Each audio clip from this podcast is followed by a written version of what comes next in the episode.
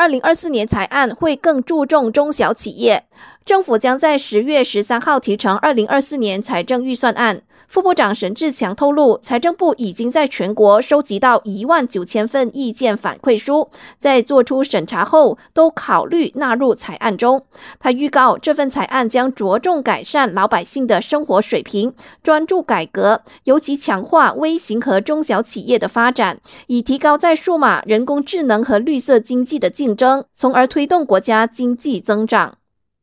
随着劳动力市场改善，我国的月薪中位数相比二零二一年增长了百分之七点七，从两千两百五十令吉上涨到两千四百二十四令吉。不过，这也显示了过半本地全职员工的月薪是低于两千四百二十四令吉的。全国最近迎来潮湿天气，大雨下不停，北马一带的水灾灾情未见缓和。数据显示，全国目前一共有两个州属受到洪灾所困，超过九百人无家可归。其中，吉打的灾情最严重，八百八十五人滞留疏散中心；玻璃市有四十二人受灾。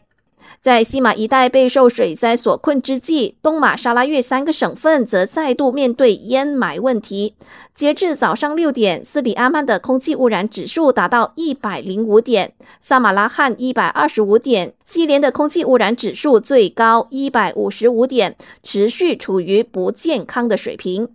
感谢收听，我是佩珊。